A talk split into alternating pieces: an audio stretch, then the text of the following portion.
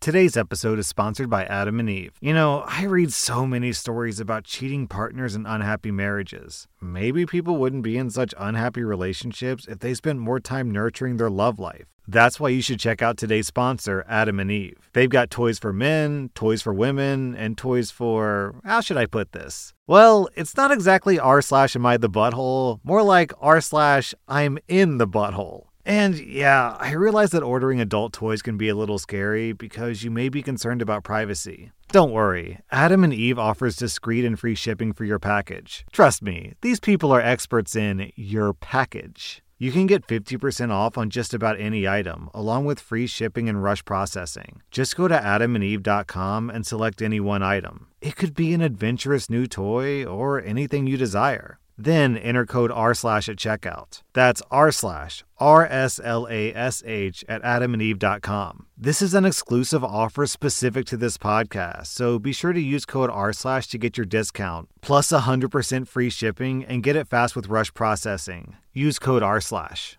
Today's episode is sponsored by Liquid IV. I work out every week, so it's important to stay hydrated. Plus, on top of working out, I've got a three year old whose favorite after meal activity is to run laps, like the little psychopath that she is. Clearly, I need all the hydration I can get. That's why I like to use Liquid IV for my workouts and just for my daily drinking. Liquid IV hydrates you with benefits like electrolytes, essential vitamins, and clinically tested nutrients. With three times the electrolytes of leading sports drinks, plus eight vitamins and nutrients in a single stick, it's clear why Liquid IV is the number one powdered hydration brand in America. And I mean, yeah, vitamins and electrolytes are nice and all, but what about taste? They've got white peach, green grape, raspberry melon, and my favorite, lemon lime. Tastes great to me. Turn your ordinary water into extraordinary hydration with Liquid IV. Get 20% off your first order of Liquid IV when you go to liquidiv.com and use code R slash at checkout. That's 20% off your first order when you shop Better Hydration today using promo code R slash at liquidiv.com. Welcome to r slash pro revenge, where OP's father gets revenge against her abusive teacher.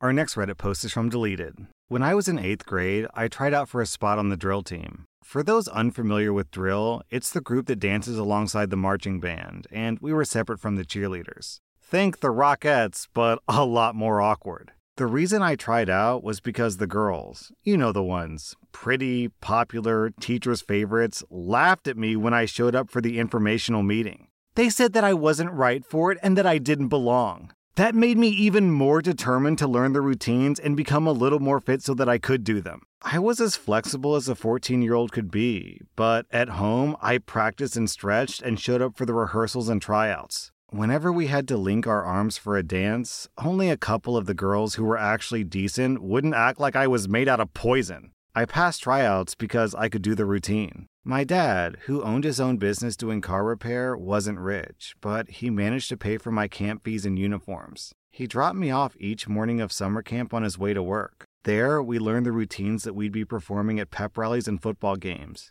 We had to stand out in the sweltering Louisiana heat and humidity in August and stand in position for minutes at a time. Also, you had to move around and do kicks. I ended up with blisters on my upper arms from the sun. Okay, let me tell you about the sponsor, as in the teacher who was in charge of the team. She was the epitome of a cranky old woman. She had an only child who was part of the drill team and also did private dance lessons. According to her mom, her kid was perfect. At the time, the show Dance Moms wasn't a thing, but that's exactly what she was like. She would berate me for the smallest things and basically bully me along with the other girls. For example, when I was feeling faint for having to do kicks for the third time that day, I was sitting down beside another girl who had pulled her hamstring. The teacher was sitting with the two of us while watching her daughter, who was our choreographer, of course, commenting how wonderful she was. Then she said to me, Get back out there. I can understand why the other girl is sitting because she's an athlete, so she gets a pass. The other girl was a basketball player. She would yell at me from across the gym to suck in my stomach. She told me that I was rude when I was eating lunch with everyone else and I laughed at something someone said and it caused me to cough on my sandwich. The other girls would say mean things to me as well, and the teacher actively encouraged it. Junior high was already bad enough, but this made it even worse. I tried to be strong and show them I could do it, but it made me cry as soon as I got home. The night of our first performance, I was waiting to be picked up with a few others and the sponsor. The sponsor went to the bathroom and came back with one girl who was caught smoking in the bathroom with some high school kids. Her punishment was she had to sit out the next game. My dad was running late because he had work, and after 30 minutes, my sponsor told me, You know, this means you're off the team. My dad pulled up a few minutes later, and as soon as I got in his truck, I was sobbing. I told him what happened, and he said, Just a minute, I'll be right back and proceeded to rip that woman a new one about her attitude towards me. So, the revenge. Years later, this woman brings her car to my dad's shop for repair. He remembers her, but she doesn't remember him.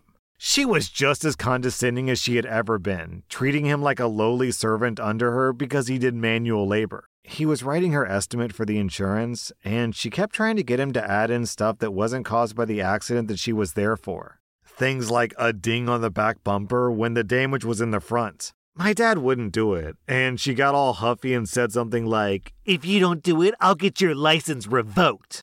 Now, since my dad had his shop broken into and tools stolen, he had installed cameras. He sent that video to the insurance adjuster, one that he had a long, good relationship with in his course of business. And she got charged with attempting insurance fraud. I don't know the extent of it, but she should be glad that her threats to his livelihood weren't added in there. Man, of course he remembers her. To her, OP was just some random girl that she bullies. She probably bullies a couple girls every year. But to him, this was the woman who made his little girl cry, and that's something he would never forget. Our next Reddit post is from Called in the 90s. This opinion is garbage, my boss told me. He'd been a lawyer for three years, and the firm assigned me to him for training to show me, a junior counsel, how to be a litigator. I disliked my boss for a number of reasons. He knew nothing about law, and he expressed himself badly in writing. For a litigator, that's like strike one and strike two right there. And strike number three was this he had no balls. He was actually scared of going to court. I noticed this when he took me to assignment court one day, and when it was his turn to speak, his hands were shaking. He was scared in effing assignment court, where all you do is set a trial date. What's wrong with what I wrote? I said. It's not what I asked for, he said, turning away. But when I checked the memo he emailed me two weeks earlier, I saw that the opinion I wrote was exactly what he asked for. I knew what was up. He was going to delete my dockets for writing the memo and then claim he did it himself, thus leaving me quite a bit short of my docketing quota for the month.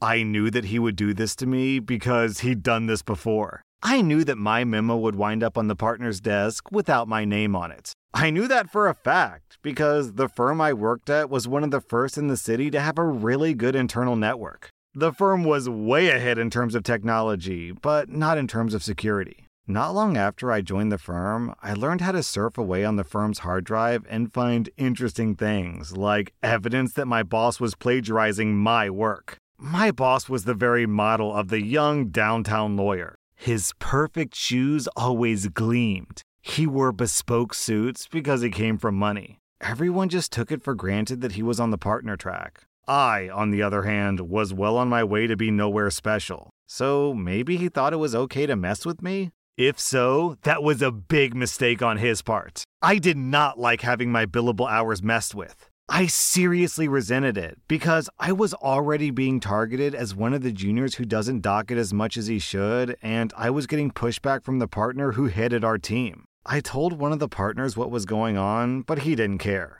It was like being back in middle school and showing up in the office with bruises on my face and the principal saying, Boys will be boys, and sending me on my way. You'll just have to work harder or smarter, the partner said when I reported the latest BS thing my boss did to me. I couldn't work harder because I was already working six days a week, but I could work smarter, and that night I cooked up a plan. Christmas was coming, and I thought that I'd give my boss a little present. It landed on his desk on December 24th in the form of a memo purporting to be from the partner that my boss reported to. That partner was an old guy and not really on board with emails and computers, so he did everything old school, on paper. So when my boss came in on December 24th and saw a memo on his desk from the partner with the legal research assignment, that wasn't unusual. The memo was drafted in the usual form the partner used, because, of course, I'd taken great pains to make sure that it looked authentic. My boss walked over to the little cubicles where the juniors worked and gave me the same memo. Except the secretary had retyped it, so now the assignment was from him to me instead of from the partner to my boss. The assignment was difficult, requiring me to do a deep dive into admiralty law, its relationship to common law, combined with a constitutional division of powers question. But this is a huge assignment, I whined, and I'm going to be away on vacation. Can't you get someone else to do it? Is it really urgent? The memo I'd forged to my boss stressed how totally urgent the situation was. But there was no way my boss could double check with that partner because that partner left the day before on vacation.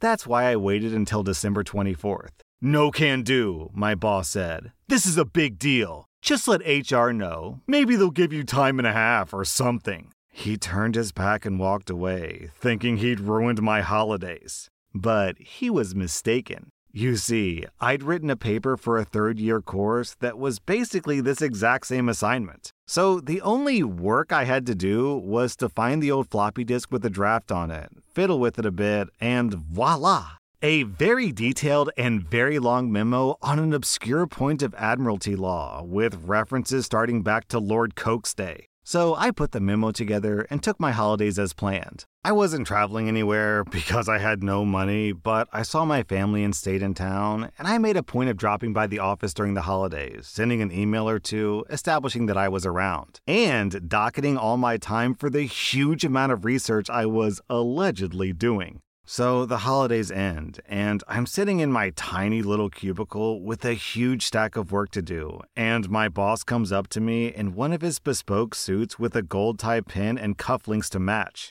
He was wearing a gold watch, too. He was dressed up, even for him, trying to make an impression of some kind. Where's that memo? You were supposed to have it on my desk when I got back. I'm going into a meeting at noon. I just finished it this morning, I said, handing him the lengthy memo that was still warm from the printer. The boss took the memo in his hands, felt its heft, and he smiled. Then he turned and walked away without a word. Just before lunch, I heard commotion down the hall. It was a pretty loud commotion as such things go. A loud F word, and then a door was flung open. It was the partner, and he was screaming for my boss to get his butt in the office now, right now, as in immediately. I had the pleasure of watching my boss scramble down the hall. Just what the f- is this? The partner said, standing in the doorway to his office and holding my handiwork at arm's length with his thumb and index finger, as if he were afraid that handling it would soil him. My boss mumbled something, and then the partner ushered him inside. I heard more shouting, then the sound of muffled excuses, and then more shouting from the partner. Then the door flung open again. OP, get your butt in here too, the partner said, and I got my butt in there pronto. Did you write this effing memo? The partner said. I took the memo from him and looked it over. I said, Yeah, I wrote this. The cover page has been changed to remove my name, but other than that, it's mine. I spent all Christmas on it. Is there something wrong with it? Then the partner exploded. Is there something wrong with it? Something wrong? I'll tell you what's wrong with it. It's effing useless. Totally useless. I explained that I was only following my boss's instruction to the letter and that I docketed more than a hundred hours on it. At this point, the partner really went nuts and told me to go back to my desk and fetch him the memo from my boss. I brought it to the partner, and when the partner read it, his face went red. He told me I could leave, and I hauled myself out of there. From my little cubicle, I wasn't close enough to hear the full chewing out that my boss got, but I heard the details through the grapevine over the next few days about how the partners were seriously pissed that my boss had wasted over a hundred hours of a junior's time on a useless task that was obviously a prank. And how had my boss not realized that he was being pranked? Was he an idiot? I wasn't blamed at all, of course. I'd been working under my boss's close supervision. My boss didn't get fired, but there were some good outcomes for me. For one thing, the partner told me to send him a copy of any memos that I wrote for my boss, and that ended him taking credit for my work. My boss also stopped deleting my dockets for my research. Plus, I got a belated Christmas bonus for allegedly having to give up my vacation to write that stupid memo. I really hated working in that place, but whenever times were tough, I'd think back to that case of the forged memo, and that always brought a smile to my face. Our next Reddit post is from Struggle Bus. My dad died December 1st, 2022. He briefly lived with me before his passing after a long stint of being chronically ill for the past 15 years. As his health declined, he relied more on my mom for things. Prior to this, she was never a great person and fully took advantage of his disability and mobility issues as he declined.